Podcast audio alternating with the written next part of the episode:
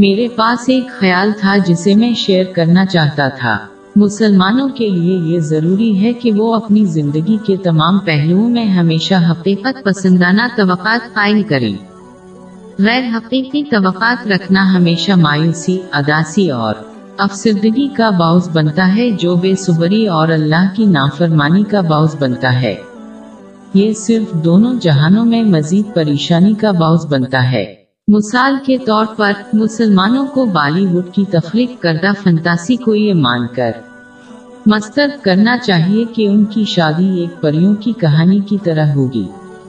یہ ایک مذکا خیز اور غیر حقیقی توقع ہے جو صرف مایوسی کا باعث بنے گی۔ جبکہ اگر کوئی یہ سمجھتا ہے کہ شادی میں مشکلات ہیں لیکن وہ ان سے نمٹنے کے لیے تیار ہے تو وہ خوشی اور ذہنی سکون حاصل کرنے کا زیادہ امکان رکھتا ہے۔